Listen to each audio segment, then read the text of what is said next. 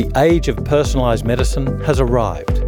Be sure to check out our new FX Medicine podcast series, FX Omics, with Dr. Mark Donohoe. Explore the genomic landscape and the clinical opportunities enabling you to offer truly personalised healthcare.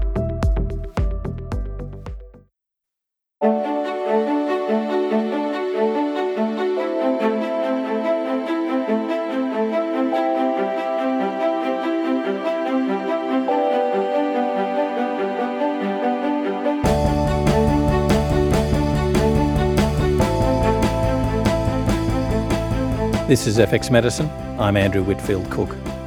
Joining us on the line today is Kerryn Bradfield. Kerryn is an experienced and qualified sexologist who studies the science of human sexuality. Having completed a Bachelor of Arts in Psychology, a postgraduate diploma in Public Health with a focus on sexual health promotion, and most recently a Master's in Sexology, she's been able to bring together her years of experience with a solid theoretical foundation with specialist training in sexual education, psychosexual therapy, and counselling, Kerryn is committed to providing a sex positive, confidential, and inclusive service that fosters openness around sexuality. She's worked both in Australia and internationally as a sexuality and media specialist, designing and implementing projects and counselling for a diverse range of audiences, from community groups to United Nations staff. Kerryn currently works in private practice at Gold Coast Sexology, as well as in several other roles as a sexuality, educator, and health promotion officer. She's also the current president of the Queensland branch of the Society of Australian Sexologists. Warmly welcome you to FX Medicine. Kerryn, how are you? I'm good, thanks, Andrew. Now, we're going to be talking about the big elephant in the room today, and that's gender issues in clinic something that I never even contemplated. But I think it's really important that we, we cover this. So, I think first off, let's talk a little bit about your history. You did psychology. Why? I think I had always been fascinated by people. Um, I guess a lot of people say that they are people watchers, and for me, that was quite an important aspect that I really wanted to delve into more. And that's really where my studies started. Okay, but then sexual health promotion. So, what was it that really intrigued you from the psychological perspective to delve further into the sexual aspects of people? So, really, it started with the idea that we just don't talk about our sexuality. And part of my early life, I guess, was working as a dancer and for that expression and freedom of body and movement for me was always really important. And I saw how that didn't necessarily translate over into people's intimate lives and became really fascinated by that and wanted to learn more and wanted to understand why that was from the psychological perspective that I had already gained. So, did you see a, a vast difference between that mind body perspective? Yes, definitely. I think increasingly people are living in their heads or living in these technological devices and they don't spend a lot of time connecting with the mind and the body in a holistic sense. So, of, of late, I guess there's been a real push around mindfulness and just trying to get people to be in that here and now, present in their skin, and really connecting. And that's compounded then around sexuality because we don't even necessarily use the right words for those body parts. We don't talk about those parts of our bodies. We refer to them in very abstract concepts around down there or that bit. So it becomes increasingly difficult then for people to identify where they may be experiencing pain if they're unable to say words like vulva and penis. And for me, that all ties together around that connection between movement and mind. So it's a, it's a real historical discomfort with these taboo areas of the body, isn't it? You know, um, so you know. Uh, parents will talk to their children and they won't say penis they'll say down there or private parts or you know that sort of thing and i guess part of that is protection maybe but it also shows this historical discomfort with our sex with our gender Yes, absolutely. And interestingly, it's a fairly recent discomfort. So when we go back a long way in human history, there was quite a lot more liberation and less shame and taboo around certain aspects of the human body and around sexuality. And to really highlight that, if we talk about the female clitoris, was actually quite well understood and known in medical texts until the Victorian era, where they deleted it out of Gray's Anatomy and just what? decided it didn't need to be in there. And it's only just starting to make a comeback now. You're so, kidding. Yeah, I know, right? It's shocking. Yeah, they just deleted it, like ripped the pages out and pretended it didn't exist. I tell you, this sort of Caucasian, Elizabethan, Victorian sort of era, this talk about suppression. Yeah, yeah. A lot of it comes from that, a lot of that shame and guilt and so, look, hopefully things are going to be improving now, but I think let's first off start with some gender issues versus sexual orientation. You know, we've got male female, but there's more to it than that, right? Yeah, definitely. So, I guess the first important def- definition is really around the word sexuality itself, which we've already said quite a lot in today's podcast. Mm. Anna Freud really wrote once that sex is what we do and sexuality is who we are. So our sexuality is a whole lot of aspects of the human, which relates to biological sex. It's the physical act of having sex. It's gender. It's orientation. It's our thoughts. It's our feelings. It's really everything that makes us who we are. And we're able to express that in lots of different ways. So sex is, when we use the word sex to not refer to sexual activity, actually around the biological differentiation of male female. So there are variants to that binary, like things like intersex or chromosomal conditions like Klinefelter's, but really for the most part, it's an XX or XY chromosomal pairing yep. and it's penis or vagina. So biological sex is very different from gender, and that in turn is very different from sexual orientation. Uh, okay, so now, now this is where I'm getting confused because I thought gender was that binary, but it's not so. No, so gender really relates to several concepts which highlight an interaction between nature and nurture gender can be kind of a difficult concept for people to grasp because it's not something that can be quantified. It's really an experience of self. It's about who am I and what is me. It's qualitative and it's based on the way an individual interacts with the environment and particularly around social ideas of what gender should be.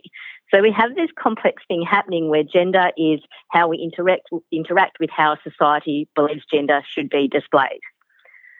So, to kind of clarify that a bit more, I guess there are three kind of main concepts that make up gender, and they're gender identity, gender roles, and gender expression. So, the identity is how the individual feels on the inside.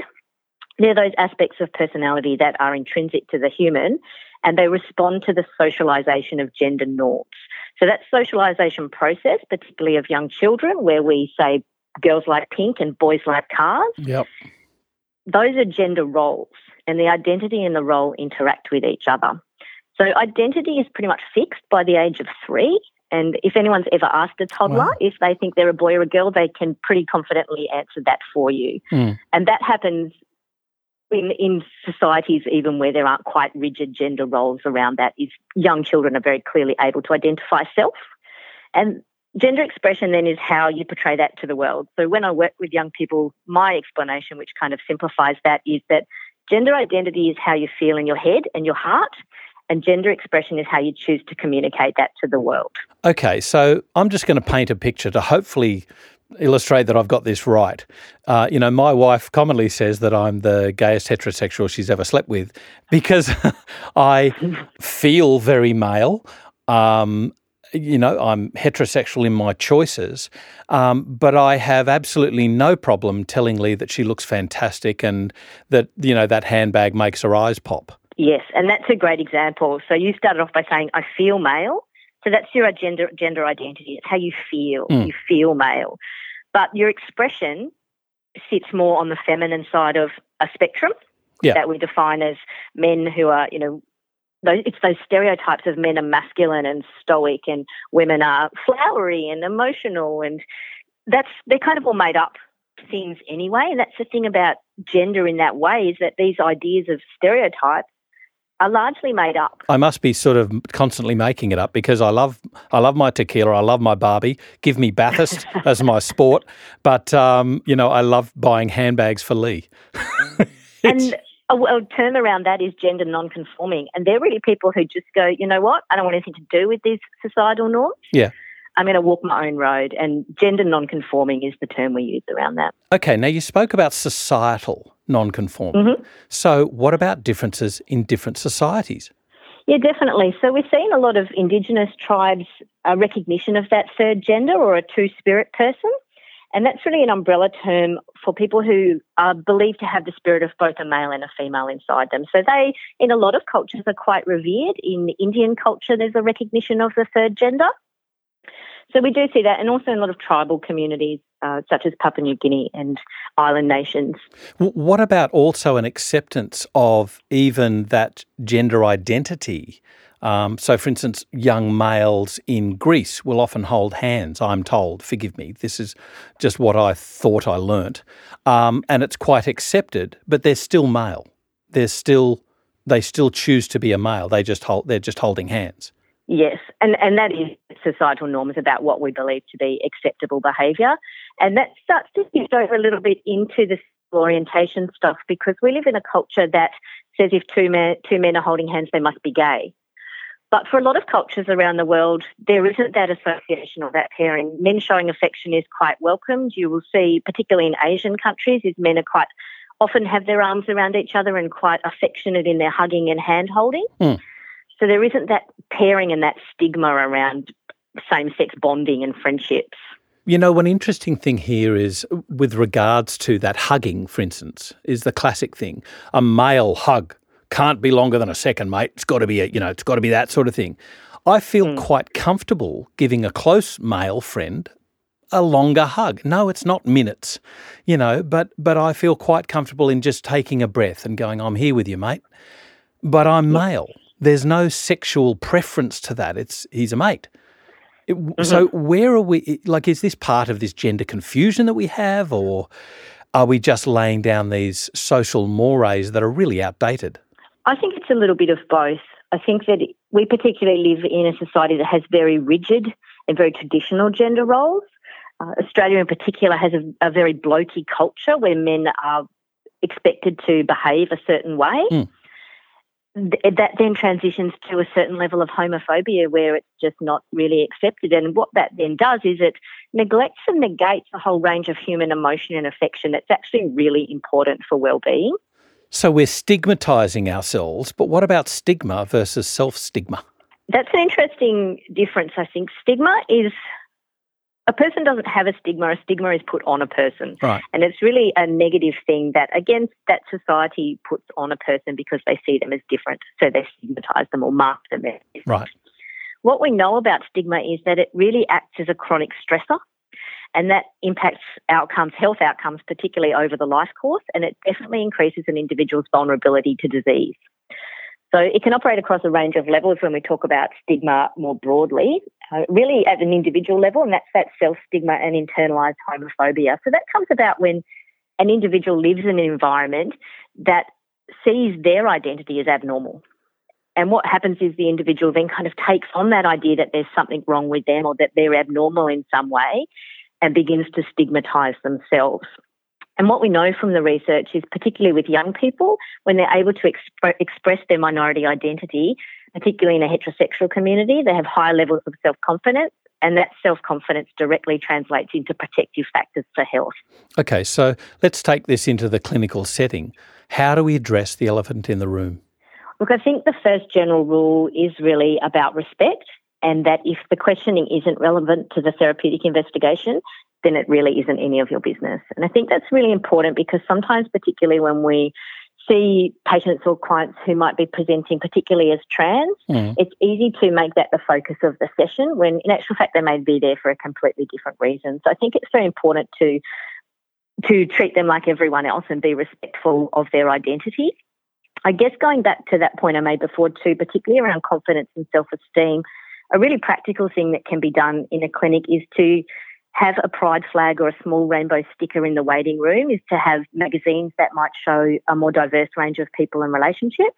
Yep. And certainly to have health promotion materials that really represent the diversity of human identity. And those things, when a particularly a young person, but anyone who's a member of the LGBTIQA community comes into your clinic, instantly feels that they may be welcome there.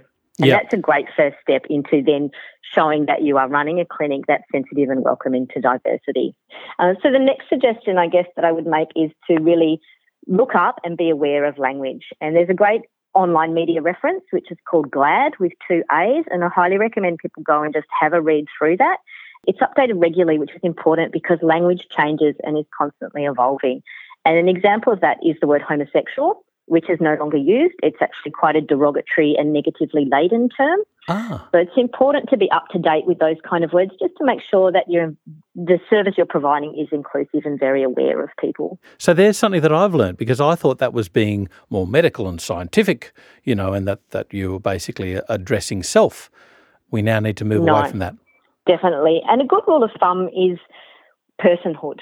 Yeah. So, and this applies to a whole range of things, but the person should always come first. So, an example of that is that we don't say blind person anymore, we say a person who is blind. Because the fact that they're a person is the most salient part, and that they're blind or that they're trans or that they're gay is kind of somewhere further down the sentence. So, they're people. It's a person who is blind, a person who is gay. Oh, well, see, I, I find myself constantly falling into this, that addressing the disease rather than the person. Particularly as practitioners, it is easy to become disease focused, and that you're so used to working with the condition or the presenting issue that it's easy to put that first, but it's always the person in front of you that should be paramount. You mentioned trans clients before. Are there any particular issues that they face? There are quite a lot of issues that trans people face, and I guess staying with the language thread for starters, the first one is around pronouns. Mm. So, pronouns are the words we use to refer to people when we don't say their name, and that's pretty much the definition of a pronoun. So, she, her, hers, he, him, his. Yep. The best way to approach that is just to ask the person, what pronouns do you prefer? Right. So some people will prefer she, her, hers. Some may go with a more gender neutral pronoun, such as they, them, theirs. So the presenting gender of the person is what's important, and mm. for the most part, what genitals a person has aren't relevant. However, in a clinical setting, they do need to be considered on a number of occasions. And one of those is particularly around preventative health measures. So we need to be mindful of the fact that trans men will need pap smears and breast screens, and they're susceptible to the same issues that female anatomy will undergo. So there's actually a great Canadian health promotion campaign called Check It Out Guys, and their motto is really if you've got a cervix, get a pap smear. So it's aimed at trans men and it's trying to do away with this idea of it doesn't matter what your gender identity is, it doesn't matter what how you express yourself. If you've got a cervix, you need a pap smear, full stop. So they've produced a really great range of free posters, which are a good clinic resource. And I guess by that same reasoning, trans women need prostate checks, they need testicular cancer screening, and they need investigations that are associated with male anatomy. Mm. And another addition to that is that if trans women have been taking hormones and they've developed breast tissue, they do need to undergo breast screens and will have many of the issues or complications associated with breasts. So, I guess given the negative experiences that a lot of trans people have with health professionals, a great way to approach this is just to have a generic organ screening form and have all your patients fill it out with a matter of just ticking boxes to indicate what organs they've got. And that list can be quite comprehensive. So it might include things like foreskins and tonsils and adrenal glands, legs, any body part that really can be removed. And that way you're not singling people out, but it gives you something to work with where you can actually then look and go, okay, so this person does have this anatomy and that anatomy. And by doing that broadly to all your patients, it's a great resource just to have on client files anyway. I guess another important part on that too is that if a woman has a penis, she may not want to be reminded of that. And so if you've used that organ screening form first, it gives you a great opportunity to then say, look, is there a word that you would prefer I use instead of penis? Because particularly for trans people, they don't often want to hear the anatomical names and they might refer to them in ways that minimize the presence of that organ. So it's really important just to ask. Mm. And that's probably the number one rule is just when in doubt, check it out. Yeah. I think it's really interesting that the practitioner has got to be comfortable with their own sex and gender identity to be able to ask these questions.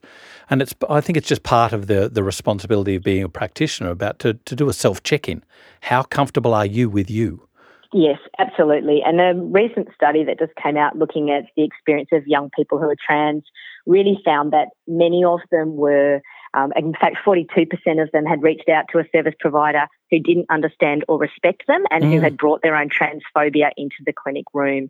And I think that's quite a worrying statistic. That's almost half of young people reaching out for medical help who are experiencing negative attitudes and values because that practitioner hasn't addressed their own values. Yeah. So with regards to these these online resources like GLAAD and you said check it out guys, how can we basically do a checkup from the neck up? of ourselves, what resources are there for practitioners to make sure that they're doing and saying and being the right carer for these people with gender issues?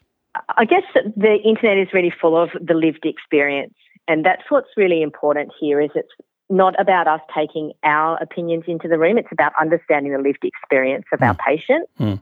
So, reading widely, reading about the, what it is actually like to be an LGBTIQA person, particularly in Australia at the moment, um, but what, what is that experience like of help seeking? What is it like to inhabit that body and really understand that? Because the more we understand the experience of other people, the greater empathy we're able to have. Let's delve into some of these myths that are propagated, particularly coming to light in with the yes no plebiscite in Australia. Is it going to make people more gay? Is it going to change their gender identification? No, not at all. And I think myth is the right word for that. You can't make someone gay any more than you can make someone straight. We're born that way. We're born sexual beings, and our sexuality is a, as much a part of us as our sense of humour and any other aspect of our personality. So, I mean, if we apply that to our friendships, we all like and dislike different people for all sorts of different reasons. That doesn't change if we apply it to sexual activity over friendship. It's about how we experience and express love and affection. What about these people that are scared of, you know, if there's more liberal attitude to gender, that um, their offspring, for instance, their children might therefore be confused? Again, that is a myth. I guess really the liberalisation of gender means an undoing of those really rigid and traditional notions of gender that we spoke about at the hmm. beginning. Mm. So that liberalisation is actually not confusing their children, it's giving their children greater opportunity to express their true selves. And therefore, and think that's actually positive. Yeah, empowering them, giving them more self worth. Absolutely. What about with regards to this TV ad that was aired uh, voicing concerns about uh, my male child wearing a dress? That's another interesting one. And the first part of that is around that gender expression. And if the child wants to wear a dress, it's not going to hurt them. I think the fear in a lot of the mismessaging around that is that we're somehow allowing young children to transition and become trans. Hmm. And that really simply isn't true. What young children are allowed to do is what we would call social transition. And a social transition is really just recognizing and adopting those roles and expressions of the gender they feel they identify with. So that might be um, wearing a dress, it might be playing more with cars. That social transition is completely reversible. They can change their clothes back, they can change their pronouns back, they can change their name back. All of that stuff is something that we do allow young people to do. And the research shows that when children are allowed to socially transition, particularly at young ages, the long term outcomes for their mental well-being, particularly around depression and anxiety, are at normative levels. The opposite of that, you know, the alternative of denying young children the right to socially transition yep. is early onset depression, it's increased rates of suicide and self harm, it's increased rates of anxiety, self stigma, loads of negative things that actually do have some really serious long term consequences. You know, I think what's really interesting to me here is this social stigma, if you like, of boys play with trucks and girls play with dolls. And mm. yet, what's G.I. Joe? I mean, back in my day, so we're talking decades ago, there was still, you know, Steve Austin, the $6 million man. That was a doll, but it was a male identifying doll. If you compare the G.I. Joe doll that you played with mm. to the G.I. Joe doll that's available on the market today, yeah. you'll see a significant change in the body shape, the musculature, the overall appearance of that doll has become hyper masculine. Really? Yeah. So, you know, originally that G.I. Joe doll would have looked quite like just a normal man. He was a normal man, whereas now he's a very triangle shaped. He has huge muscles. He has an eight pack. He's very strong jaw. So the actual appearance of boys' toys have become more masculine. So, getting back to how we check in about ourselves, about being practitioners, people, caring for others, apart from becoming a sexologist like yourself, are there any short courses or are there any other uh, responsible resources around um, where people can basically check in? Yeah, look, a good process that I would recommend is what's called a sexual attitude reassessment. Yeah. And that's often offered as a half or full day workshop. And it's really process of challenging your own attitudes and values around sexuality to unpack them, to explore what your biases might be, to understand why you carry certain baggage or certain ideas around sexuality, which, truth be told, for most of us stem from our own childhood experiences and are passed on from our parents' ideas and attitudes and values around Sure. sexuality, Sure. and particularly how those conversations played out in our homes. So that's a great process for people to check in. I mean, journaling is always a great thing to do, is to really reflect back at the end of the day or after interactions and think, well, actually, why did I behave that way? What what triggered that? Why do I hold this belief? And really unpack and challenge some of those beliefs that at times it's easy to just blanketly accept. Mm. So, how do people find out about the sexual attitude reassessment? Where are these courses run from? Probably the best way to find one is to look online. Some of them are offered online, and there you'll be able to find some contacts there for people in Australia who offer them as well. They at times travel around. We'll definitely put those resources up on the FX Medicine website for our listeners to access. Can I just go back to the beginning and reinvestigate this sexual orientation? Because you've sent me a few graphics through. One of them is really interesting to me, where it talks about aromantic asexuality, romantic asexuality, and various others. Yes, yes. So sexual orientation, I guess to give some context to it, is Alfred Kinsey in the 1940s did an investigation where he decided that sexual orientation was either entirely heterosexual, entirely homosexual, or you could sit in the middle and be bisexual. And for quite a long time, that's been the working definition of sexual orientation. Mm. The more that we begin to understand that, we realize that there is a whole range of wonderful experiences in there that actually don't fit into any of those boxes. And part of that is acknowledged in the LGBTIQA acronyms, so lesbian, gay, bisexual, trans, intersex, queer, and asexual. Mm. So what we use now is a Klein grid, which actually a bit better gives some clarity and some definition to that diversity of experience. Aromantic really refers to people who may have sexual attraction but don't feel romantic attraction to people. And asexual is people who may feel romantic attraction but often don't feel sexual attraction. Right.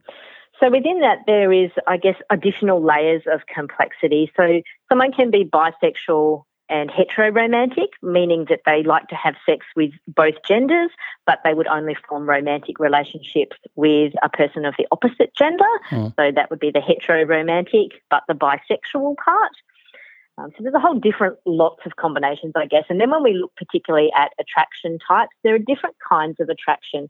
So when we think of sexual response and that burning desire when we look at someone and just want to have sex, that's really our primary sexuality. And that can apply again to a whole lot of different genders, but also to different sexes. So that's interesting definition as well is that we're not often attracted to the kind of genitals a person has. We're often attracted to the person, to aspects of their personality, to their expression of their own identity, much more than we are about what's in their pants, which may sort of come later down the track when we talk about attraction. For some people, however, they need to be in a relationship where there are a lot of elements of trust and safety, and then that attraction and sexual activity will start to grow from there. And that's really this idea around secondary sexuality.